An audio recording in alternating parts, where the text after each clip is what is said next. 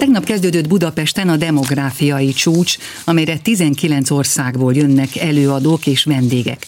Köszöntöm a stúdióban Orbán Viktor miniszterelnököt, aki tegnap felszólalt ezen a demográfiai csúcson.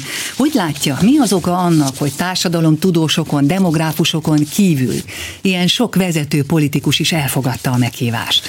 Jó reggelt kívánok, tisztelettel köszöntöm a hallgatókat. Nagy forgalom van Budapesten, nem csak a közutakon, hanem most a politikában is.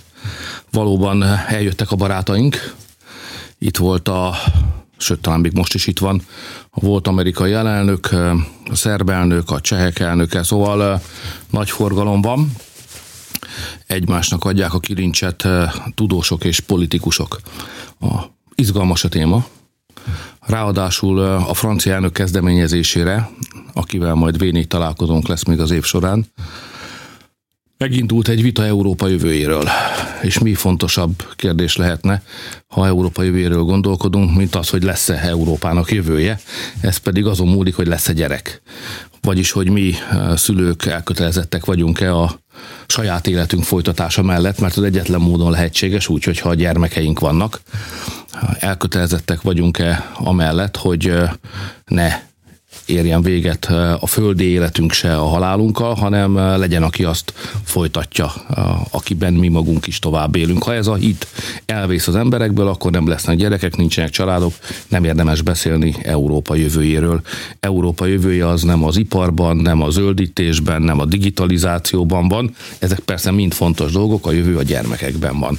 Ezért nem szabad elfogadni, hogy saját gyermekek helyett Európa migrációval és migránsokkal akarja pótolni a hiányzó gyermekeket. Lehet munkaerőt behozni, sokan próbálkoznak ezzel, lehet migránsokat beengedni, de az, az ország többé már nem az lesz, mint ami korábban volt, vagyis ha a saját országunkat és a saját világunkat akarjuk látni Európa jövőjeként is, akkor család és gyermekek kellenek, ezért izgalmas és népszerű a téma, hiszen a nyugat ebben a pillanatban nem képes saját magát föntartani. Mindenkit érdekel, mit lehet tenni ez ellen. Mi magyarok próbálkozunk, azért jönnek ide hozzánk, mert a magyar családpolitika anortodox, különleges, kilóg a sorból, példátlan Európában. A legtöbbet költjük a költségvetésünkből családpolitikára, olyasmivel próbálkozunk, amivel más nem, és mindenkit érdekel, hogy vajon működik-e. Nem tudtam nekik egyértelmű igenlő választ adni, mert a családpolitika sikerességéhez kell egy, de inkább kettő évtized folyamatos állandó kormányzati családpolitikai rendszer. Ha az megtörik, ha nincs, ha változás van, akkor sajnos ez nem működik, és nekünk csak tíz évünk volt eddig, az abortuszok száma 41 százalékkal csökkent, a házasságok száma nőtt, a, az ilyen szaporodási vagy létfenntartási termékenységi mutató, termékenységi ugye, az mutató az 1,25, ami katasztrófa volt, az fölment most már 1,50 valahányra, 2,1-nek kéne lennie, ezért mondom, hogy még csak félúton vagyunk, de a jelek biztatóak. De sokan támogatják, de sokan támadják is ezt a politikát, és nyilván nem csak ideológiai okokból, mert hogy a családot helyezik középpontba, hanem azért is, mert gazdasági előnyöket remélnek sokan attól, hogyha nagyon messziről, más kultúrából állítólag munkaerő hiány pótlására idehoznak egy csomó embert Magyarországra, illetve bocsánat, Európába, vagy arra a területre, ahol a népesség nem megfelelő számú.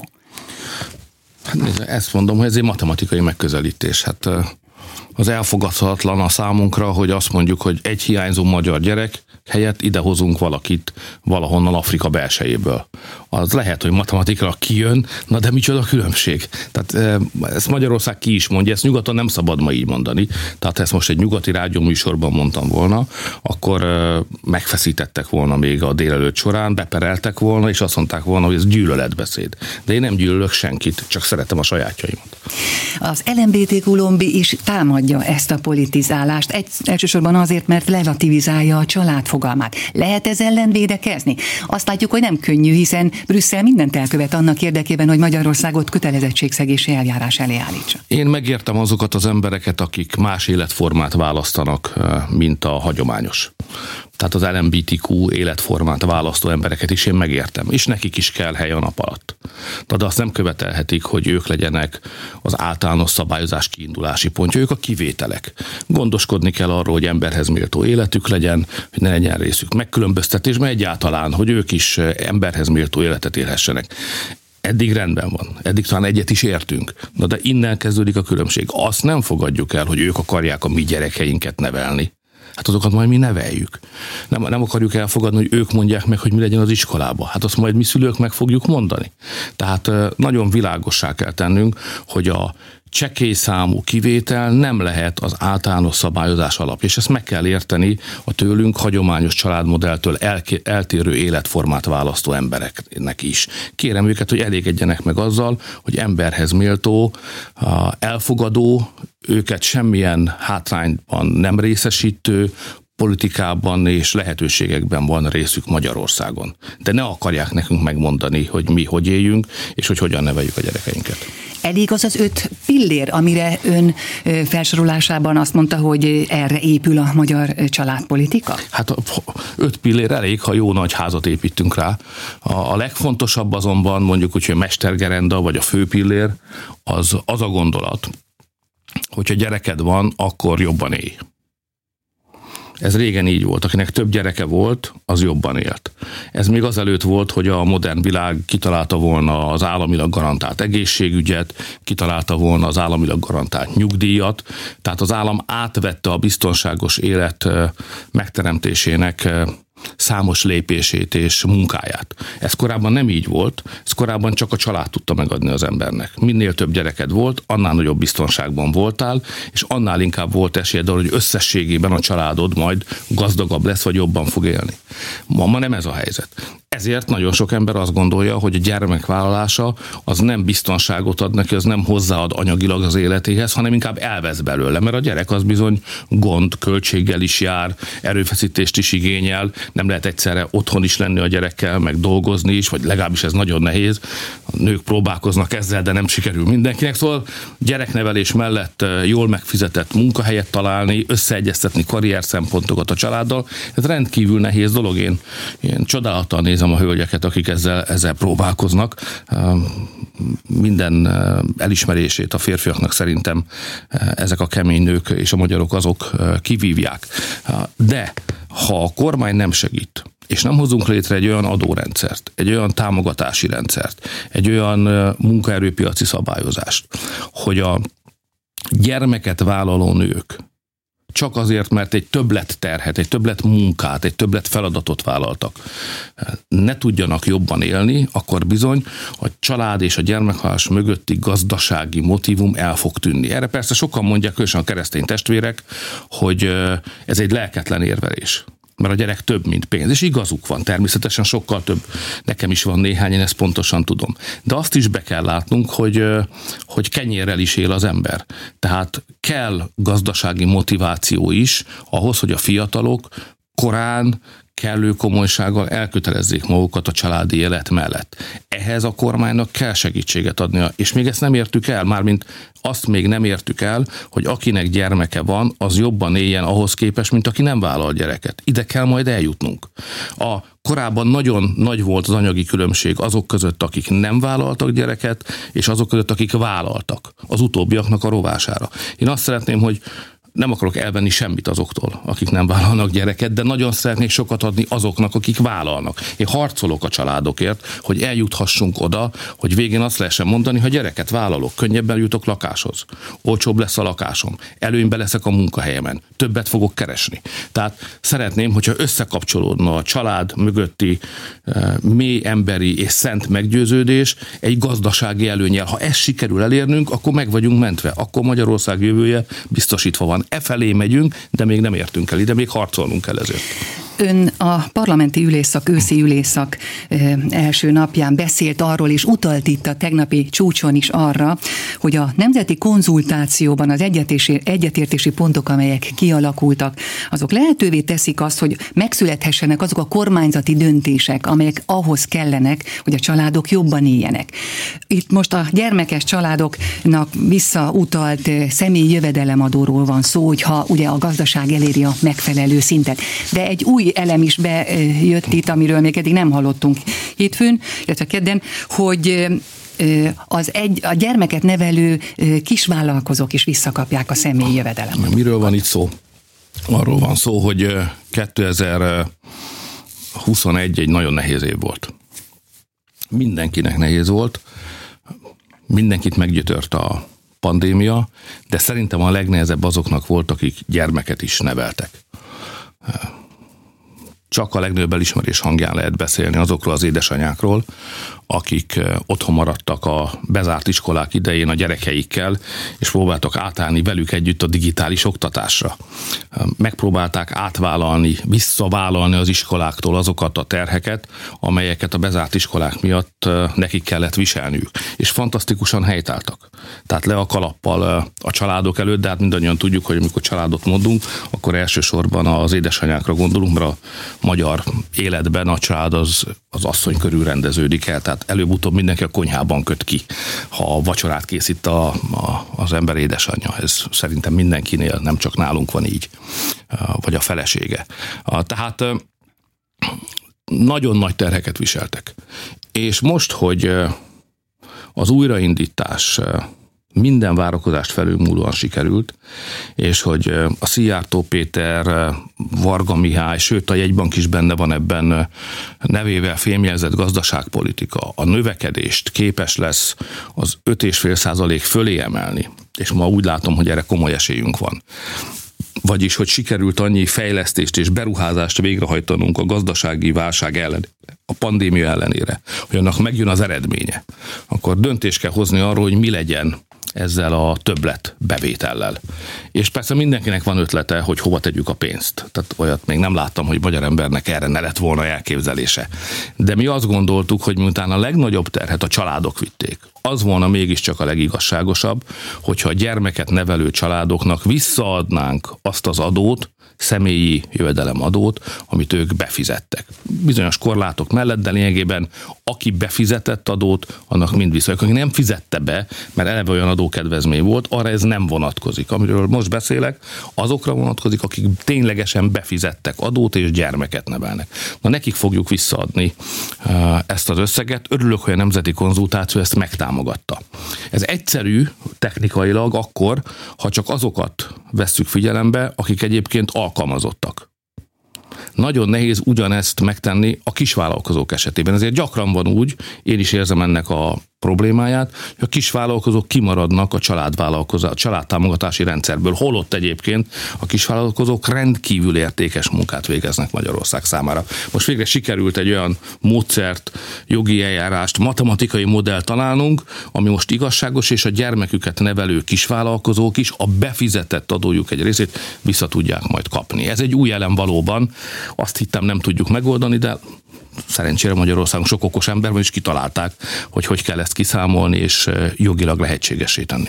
Ha a minimálbér 200 ezer forintra emelkedik, akkor az áttételesen a családokat is segíti, és a gyermeknevelést is, hiszen például a gyermek az összege is megemelkedik. Mert minden juttatás ugye ehhez van kötve a minimálbérhez.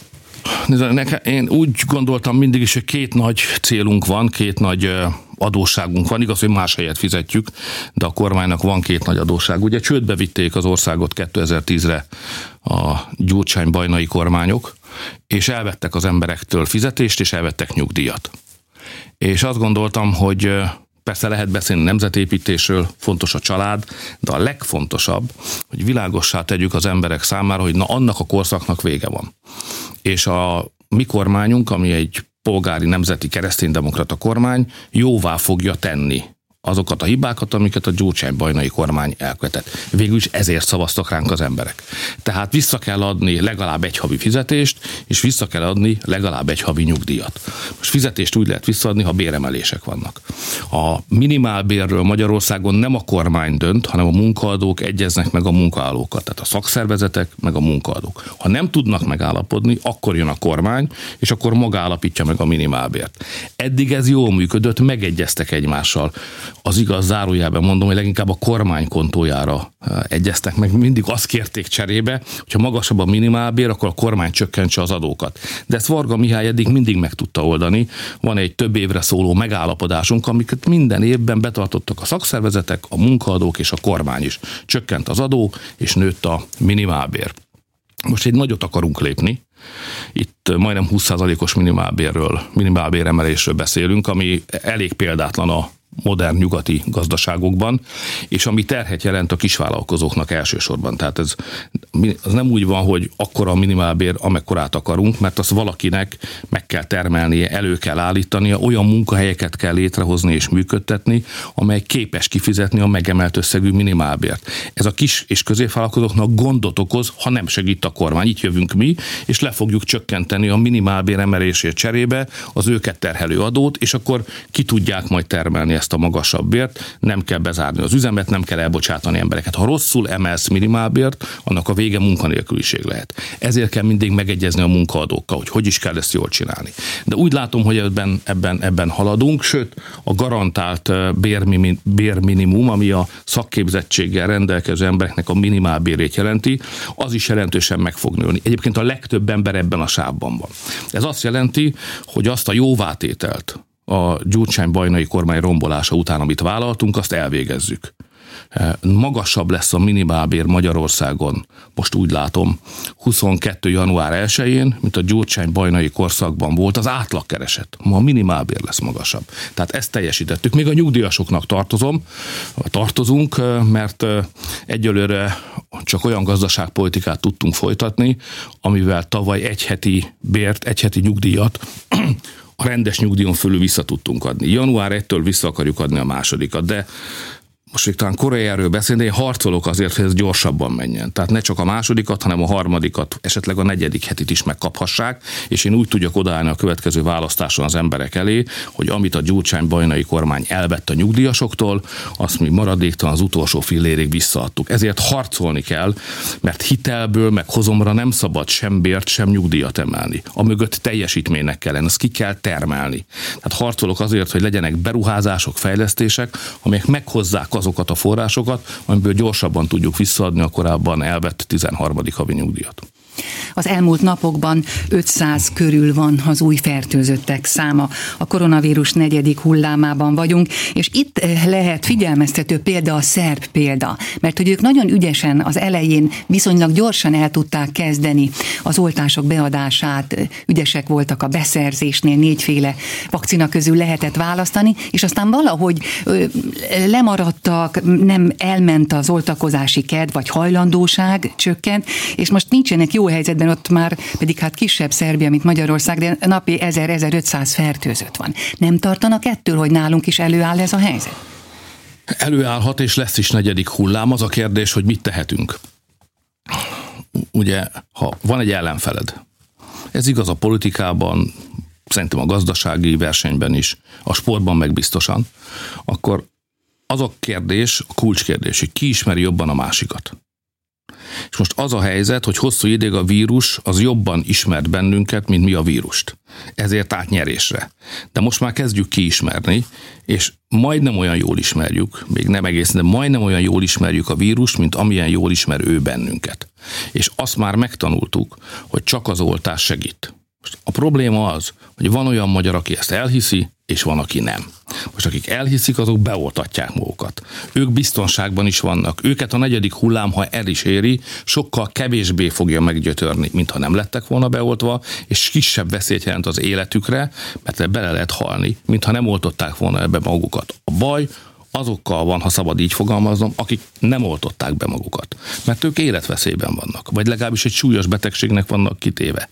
De a magyar az egy bátor fajta, és egész addig, hogy be nem kopogtat a baj az ajtón, addig nem nem, nem veszik komolyan. Szerint én mindenkit arra kérek, hogy vegye komolyan ezt a dolgot. Higgye el, hogy életveszélyben van. Kockáztat egy súlyos kórházi ellátással járó betegséget. Kockáztatja a körülötte élőknek a, az egészségét is. Oltassa be magát, de itt véget ér az én lehetőségem, mert már csak egy lépés maradna, hogy kötelezővé tesszük az oltást. De erről már korábban is mondtam, hogy szerintem ez Magyarországon ellenállásba ütközik. Azt talán elfogadják az emberek, sőt úgy látom, hogy támogatják, hogy mondjuk az egészségügyben dolgozóknak legyen kötelező az oltás, hiszen ők minden nap beteg vagy potenciális beteg emberekkel találkoznak, és nem lehet, hogy ők legyenek a kockázat, miközben ők kéne, hogy legyenek a segítség. Tehát ezt még talán elfogadják. Úgy látom, hogy azt is elfogadják a magyarok, hogy a munkahelyeken a munkaadóknak legyen valami joga, ami az oltás felé tereli az embereket, akár kötelezően előírhatja egy-egy munkaadó, hogy az ő munkahelyén kell lenni oltásnak. Ez már nehezebb ügy, erről, erről vita van, ezt majd hamarosan le fogjuk zárni, talán még ez belefér, ebbe se vagyok biztos, de ezen túl a magyar nem tűri el, hogy beleavatkozzanak az életébe, és ezt a kormánynak tudomásul kell vennie. És még nem tartunk ott, hogy az emberek elfogadják, hogy a koronavírus ellen ugyanúgy kell kötelező oltás fiatal korban, mint hogy megkapjuk más betegségek ellen. Itt még nem tartunk. Tehát az az érzésem, hogy azon kívül próbálom rábeszélni az embereket, hogy vegyék föl az oltást, a kormányzatnak több eszköze már nincs. A döntés most már nem a mi kezünkben van, a döntés az emberek kezében van. Nekünk annyi felelősségünk volt és van, hogy legyen vakcina, legyen oltópont. Az év végéig körülbelül a raktáron lesz 17-18 millió adag oltóanyag. Bárkit be tudunk oltani elsőre, másodjára, harmadjára. Vannak komoly emberek, akik már a harmadik oltást is felvették, az meghaladta már a 600 ezre. Tehát ez egy, ez egy színes ország, van egy olyan része, amelyik nem oltatja be magát, és van amelyik meg gondos, felelősségteljes, és már harmadjára is beoltatja magát. Dögöl mondta a amikor panaszkodott arról, hogy milyen nehéz jó politikát csinálni Franciaországból, hogy hogy lehet egy országot jól kormányozni, ahol több mint 300 fajta sajt van. Most Magyarországon talán nincs 300 fajta sajt, de színességben meg akaratban leg, legalább olyan összetett a mi világunk, mint a franciáké, és az oltásban is meglátszik. Igen, de ugyanilyen összetett, vagy ugyanilyen sok, ha nem több ember van, akár a környezetünkben is, aki szintén nem hiszi el, hogy az oltás a megoldás, és nem oltatja be magát. Ott viszont korlátozásokat vezetnek be. Van olyan szám, napi fertőzés szám, aminél a kormány elgondolkodik ezen? Nézze, az én honnan közelítek én a, a problémához. Tehát szerintem méltányosnak kell lenni. Tehát a, a fairnek, ahogy mondják ezt nemzetközien, vagy nemzetközi ül. Tehát nem szabad olyan korlátozást bevezetni, amit bárki igazságtalannak érez. És az mégsem lenne helyes, ha az ország be van oltva a kétharmada, 6 millió ember, és őket kezdenénk el korlátozni azért, mert a kisebb része az országnak nem akarja magát beoltani. Tehát én azért nem vagyok híva a lezárásoknak, meg a korlátozásoknak, mert ez igazságtalan azokkal szemben, akik mindent megtettek azért, hogy ők szabadon élhessenek és néhányan meg ezt nem teszik meg. Akkor nem lehet, hogy azok legyenek a vesztesek, akik egyébként mindent megtettek, amit megtehettek. És a lezárás őket érinteni elsősorban. Ezért a lezárás ellen érvelek az utolsó pillanatig, ameddig csak lehet. Igaz, hogy ez egy járványügyi kérdés, nem a miniszterelnöknek kell eldönteni, hanem a szakembereknek. De egész addig, amíg nem alakul ki egy olyan helyzet, hogy a szakemberek számára egyértelmű, hogy most már lezárás meg korlátozás kell, addig nem is lesz. Sőt, ha lesz bármilyen korlátozás, akkor is inkább inkább a védettségi igazolványhoz való visszatérést javaslom, amely különbséget tesz azok között, akik vállalták a felelősséget és beoltatták magukat, és akik pedig nem vállaltak ilyen felelősséget. Tehát azokat kell inkább korlátozni, akik nem oltatták be magukat, és minél teljesebb szabad életet kell adni azoknak, akik meg beoltatták magukat. Azt hiszem, hogy a, a méltányosság elve ezt követeli meg. Köszönöm. Orbán Viktor miniszterelnököt hallották.